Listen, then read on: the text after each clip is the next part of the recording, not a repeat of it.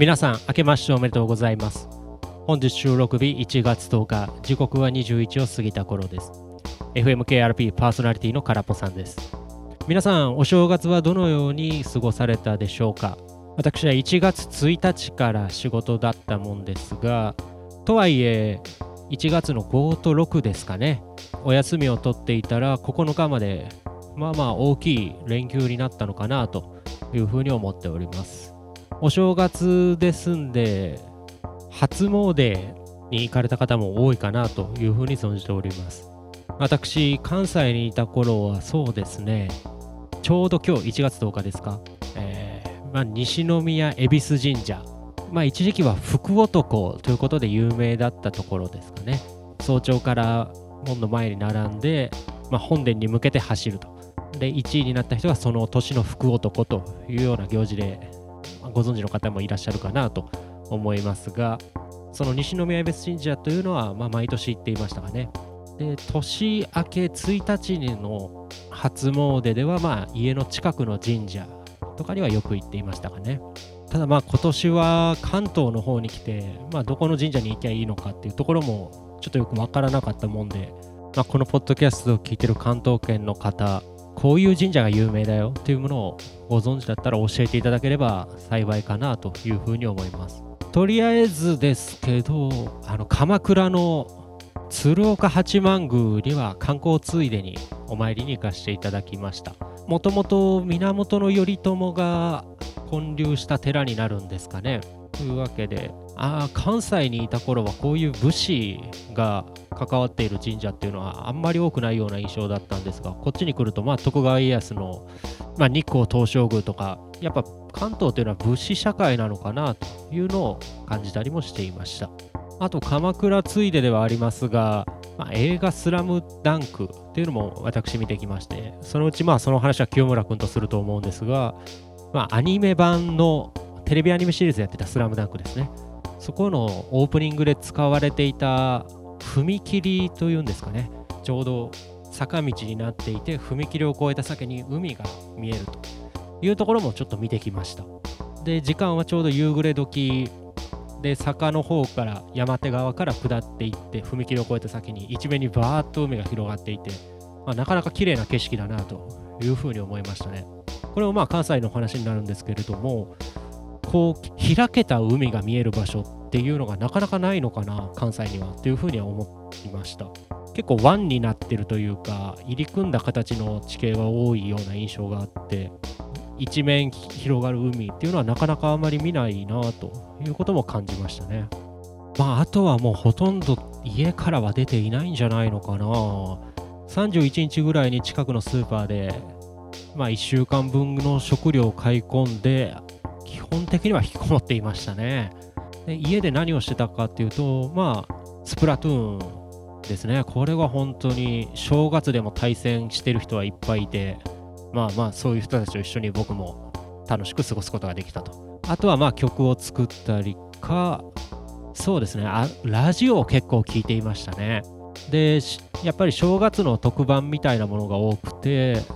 そういうので、まあ普段とは違うパーソナリティの一面が見れたり、そういう楽しみ方をしていました。私、基本的にはラジオをずっと仕事中とかでも聞いているんですけれども、ラジコ使うと、まあエリアフリーという機能、これは別途月300円必要になってしまうんですが、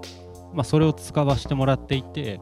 でまあ、そうすると、まあ、日本全国どこのラジオ局の番組でも聞けるようになると、まあ、ラジオに加盟しているチャンネルだけになるんですが、そこで基本的にはやっぱり関西のラジオを聞いちゃうんですよね。関東の方に引っ越してきて、最初はちょっと、まあ、こっちの方の JWAVE とかですか、そういうのを聞いてみようかなと思ったんですけれども、ちょっとまだ水に合わないというようなところがあって、いまだに関西が忘れられないといったところでしょうか。基本的に聞いてるのは AM ラジオが多いですね。正月で行くと、まあ、ABC ラジオ ABC ラジオがやっている東野幸治の訪問ラジオというもの。これ普段は、まあ、取り留めのない雑談番組という感じなんですが年末に関しては「俺たちの紅白歌合戦」というテーマで、まあ、ゲストに来てくれた芸人の方と一緒にまあ、それぞれの青春時代を彩った。あるいは今今も聴き続けている洋楽の話をふんだんにしているというような感じでした。これが12月30日に放送があってそうですね。確か3時間半ぐらいの番組だったかな。で31日は MBS ラジオで「こんにちはパラちゃん年の瀬ですよ」と、まあ、メッセンジャーの相原。まあなぜかパラちゃんと呼ばれていて僕はその意味をよく分かっていないんですががやっている番組ですね。MBS ラジオだと「こんにちはこんちゃんお昼ですよ」という番組をやっててまあその文字りのタイトルとなっています。でこちらもこれが6時間ぐらいの番組かな。去年は7時間で1時間短くなったんですけどまあどっちにしろ驚異的な長さの番組にはなっていますね。というわけでスプラトゥーンをしながらこれらのラジオ番組を聞いて、まあ、年末年始を過ごしていたということになっています。ラジオに関してなんですけれどもこれらの番組の平常版というかそういうのもよくは聞いているんですが基本的にはやっぱり、まあ、関西のラジオの特にお昼の AM 番組ここら辺が特に面白いなというふうには思っているところですね。えまあもともと深夜ラジオとかそういうのも聞いていたんですけれどもちょっとまあ最近になると合わないというか話題が若すぎるなというふうに感じてきてしまいましてまあどうしてもファンの方向けみたいなちょっと内輪向きの内容が多くなってくるのかなというふうに感じ疎外感を感じてしまっているんですね。そういうわけでまあお昼の、まあ、特に帯番組と言われるようなやつとかは、まあ、とっつきやすく入りやすいし内輪ネタっていうところはそんなあんまないんですよね。基本的にはまあ時事ニュースに関してこう思うとかそういう話をしていたりするんで結構まあすんなり新規リスナーでも入りやすいというような環境になっているのかなと思います。でもう一個はやっぱり、まあ、この年になってきて思うんですけど基本的にラジオ番組とかってまあタレントさんや芸人さんがやられることが多いかなというふうに思うんですけど局のアナウンサーがしゃべるっていうのが結構、まあ、耳なじみがいいなと。というのもまあ私自身もサラリーマンで雇われの身ですんで、まあ、雇われ側の話の方がまあ、親近感を覚えるというかそういうところも感じているところの一個かなというふうに思います。とはいえまあ芸人さんのお話もねやっぱり面白くて特にまあ4050ぐらいいった人になってくるとネタで笑わすというよりやっぱり、まあ、その年でも芸人の世界に残ってる人って人間性がやっぱ面白いなというところが結構強いのかなというふうに感じていまして、まあ、普通の人はそんなこと言わんでしょうみたいなことをズケズケズケズケというのがクスッと笑えたりそういうところが楽しいなというふうに思っている次第です、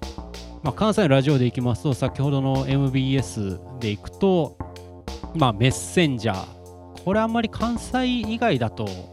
どこまで知名度あるんですかね？ちょっと僕わかんないですけど。のラジオっていうのはやっぱり面白いなと思っていて、まあ、毎週土曜日にやっているそれいけメッセンジャー。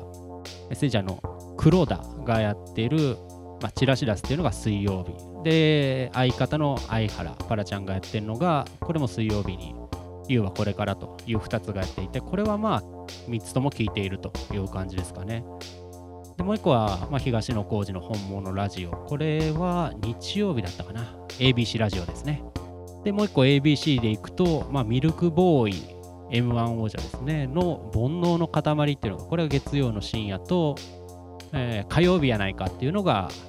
ミルクボーイの火曜日やないかが ABC ラジオで、えー、火曜日の12時からかな。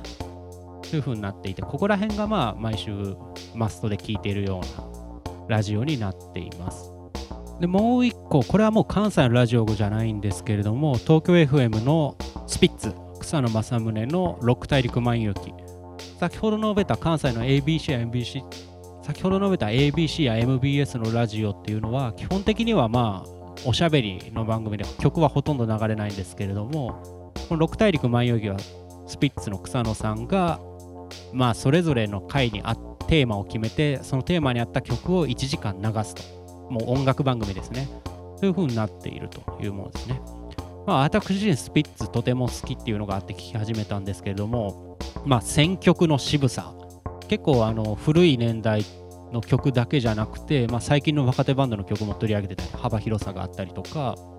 でまあやっぱり、まあ、ずっと第一線で日本のバンドシーンに君臨してるだけあってコメントがなかなかおって思わせるような鋭い指摘っていうのがすごい多いなっていう風に感じるんですよね。結構普通の FM 局のまあ音楽番組になってきますとまあバンドサウンドの勢いがとかダークな雰囲気でとかちょっとまあ何を言ってるのかよく分かんないけどっていうコメントをされるパーソナリティの人って多いと思うんですけどまあさすが草野さんというか、まあ、この曲のリバーブのかかり方が気持ちいいコーラスワークがなかなか面白いとかまあやっぱり曲作りの人の目線でコメントされていてまあそこはとても聞いていて勉強になるなというふうに思います。で私、まあ、ラジオをよく聞くって言ってるんですけど、まあ、一般的なラジオといえばやっぱり FM ラジオ音楽かなというのが皆さん想像される方かと思いますけれども、まあ、FM ラジオがちょっと苦手でしてね。それはまあさっきも言いました通り、まあ、コメントがちょっと何言ってるかよく分かんないなって思っちゃうのとあとはまあ曲がやっぱり今流行りのこれをかけなきゃみたいなとこで選ばれてるのかなというのでそうなってくるとあんまり僕の好みに合う曲っていうのがかかってる番組がないんですよね。えっと、Apple Music 私も入っていましてでこれで Apple Music にも日本の、まあ、最近流行りの曲をまとめたラジオっていうのが2つあります。一つは関西の FM ラジオ局 FM802 でパーソナリティをやってる落合健太郎がやってる J-POP Now ラジオ。でもう一つは YouTuber の音楽評論家になるんですかね。のミノがやってる東京ハイウェイラジオ。この2つはとりあえずは、まあ、最近の曲はカバーしとこうと思って聴いてるんですけれどもまあさっき言った FM ラジオと同じような感覚っていうのをどうしても抱いちゃうんですよね。やっぱその人なりの特に少し尖ったというかいうようなコメントっていうのが聞けると嬉しいなというふうに感じます。ちょうどそうですね正月にやっていたロック大陸万有記で、まあ、テーマがありがとうというところで、まあ、スピッツの曲としては「フェイクファーっていうアルバムに入ってるシェイシェイをかけてその後いろんな、まあ、バンドの新旧問わずのありがとうをテーマにした曲を流していたんですが最後の締めが井上陽水と奥田民生のありがとうっていう曲を流していました。この曲は皆さんもご存知で有名な曲かなというふうに思うんですが、まあ、井上陽水と奥田民生がそれぞれ何かしらのことをつけてありがとうありがとうというような歌詞になっていてでまあこの曲を紹介する時の政宗さんのコメントがこの2人がありがとうって言うと嫌味っぽくて本当にありがとうって言ってる感じしないよね。って言って曲の紹介を始めていました。まあこれぐらい、まあ、その人にしか言えないようなコメントっていうのをやっぱ聞きたくなるなというような感じている今日この頃です。それではここで1曲をおかけしましょう。空っぽさんでコールドアイスです。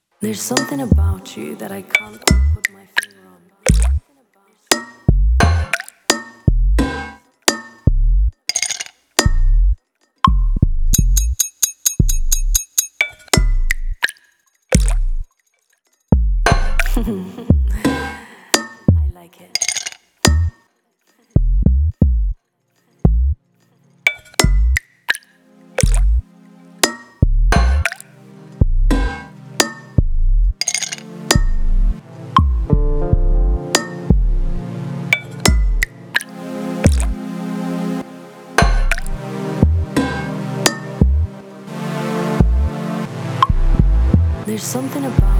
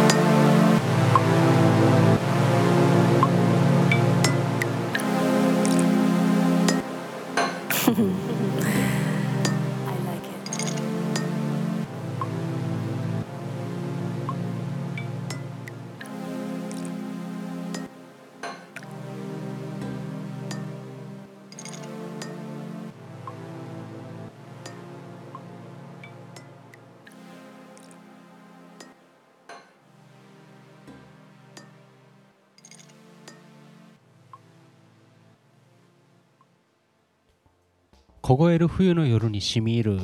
アンビエントな曲でしたね。こんな名曲でも白黒群像に入らないと。空っぽさんの深淵さには頭が下がるばかりです。今年も空っぽさんの作る曲に注目です。そういえば昨日1月9日ですが伊藤さんと東京で飲みに行きました。ちょうど出張で東京に来ていたみたいなんですがお昼の3時頃ですね。東京駅で合流してそのまま築地に行きました。伊藤さんがおすすめの寿司屋さんに行くことになったんですがまあ寿司台というお店ですね。ただ本店がお昼の3時なのにもう行列ができていて入れなかったんで別館の方に行きましたね。で東京駅特に築地の方は全然行ったことがなかったんでちらちらと歩いて散歩したんですが隅田川の川沿い歩いていてで勝どき橋っていうのがあ築地にあるんだっていうのをその時初めて知りました。この勝どき橋っていうのはCreepy Nuts っていうラップユニットになるんですかね。R 指定っていうラップをする人と、まあ、DJ DJ 松永の2人のユニットなんですがの「のびしろ」っていう曲でちょうどこの勝ちどき橋のことが歌われていて存在はしていたんですが初めて訪れたというとこですね。歌詞の中身からすると隅田川に架かる勝どき橋を渡る右手に東京タワー左手にスカイツリーという一文があってまあ実際に私もその勝どき橋を渡ってあ歌詞で言われてたのはこういう景色だったんだっていうのを堪能してきました、まあ、実際に行くとこの歌詞で言われてる右手に東京タワー左手にスカイツリーっていうのは築地の方から勝どき橋を渡る方向だなっていうところにも気づいてあ Creepy Nuts はこの景色のことを歌ってたんだということを気づきましたね。で寿司台の別邸に行ったんですけど本当は伊藤さんとまあご飯でも食べながらポッドキャストの収録をしようかなと思っていてポータブルのレコーダーを持って行ってたんですけどお店がカウンター席のしっかりした感じのお店でさすがにこれ取れないなっていう風になっちゃいましたね伊藤さん別にいやここで撮ったらええやんとか言ってたんですけど、ちょっとね、やっぱそういう雰囲気じゃなかったですね。で、3時から飲んで、まあ、夕方の5時ぐらいですかね。そのままあの六本木の方のブリュアドッグっていうクラフトビールのお店行って、そこでもまた飲んでって感じでしたね。で、六本木でもまあ、おのぼりさんみたいな感じにはなるんですけど、ちょっと六本木ヒルズ初めて行ってみて、ああ、結構おしゃれなとこなんだなっていうのをちょっと楽しんできました。で、六本木ヒルズの森ビルっていうでっかいビルがあって、そこでちょうどあの、まあ、ハンターハンター、まあ、悠々白書を書かれた富樫さんの富樫店がやってたんですよね。これちょっと興味あるから見に行こうかって伊藤さんと言ったんですけど、なんか当日券がもう売り切れててちょっと入れなかったんですよね。残念です。で、せっかくまあ、このヒルズまで来たんだから、ほんじゃ展望台登ろうかって伊藤さんがやったら乗り気だったんですけどこの展望台登るのに2200円かかるってところでお金払ってまで2人で見るもんじゃないかっていうところでススーッとブリュワードッグっていうクラフトビールのお店行きました。はちょっと騒がしい系のお店だったんでここでもまあ収録できないなってなってしまったんでまあそのまま解散という形になりました。まあ、伊藤さん自身、最後にこのポッドキャスト出た時は、まあ、雑談系はあんましてもしょうがないから、医療系のやつをやりたいというふうに言っていたんですが、まあ、どうやら心変わりしたみたいで、雑談系のやつでも全然いつでも撮るよという感じになっていましたね。まあ、そのうち伊藤さんまたこのポッドキャスト出てくると思いますが、その時はどうぞ皆さんよろしくお願いいたします。ただ、僕がちょっと気になってるところがあって、というのはまあ、今撮ってるメタさんも清村くんも、まあ、ちゃんとしたマイクを使って撮ってるんで音声、まあ、回線が悪くて途中音が悪かったりプツプツしたりする時はあるんですけれども比較的声はクリアかなというふうに思っていますが伊藤さんは今 iPhone しかもあのイヤホンつけてのマイクで撮っているんでちょっと音が気に入らないんですよね。そこだけちょっと改善してくれっていうふうには伝えておいたんで、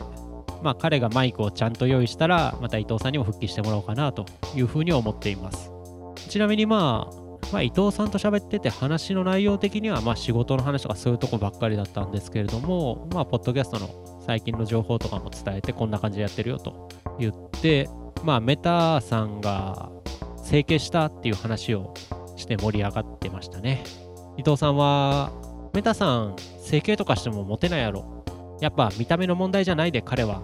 っていうふうに言っていたんで、そうですね。伊藤さんとメタさん知り合って、実際、ポッドキャストの収録で接してたんって半年ちょいぐらい、7、8ヶ月ぐらいだったんですけど、まあ、それで彼の内面っていうのをしっかり見抜いていたんだなというふうに思いました。まあ、そんな伊藤さんにもぜひ帰ってきていただいて、まあ、メタさんと3人で今年度は楽しく空っぽラジオを皆さんにお送りすることができればなというふうに思っています。それではそろそろお時間です。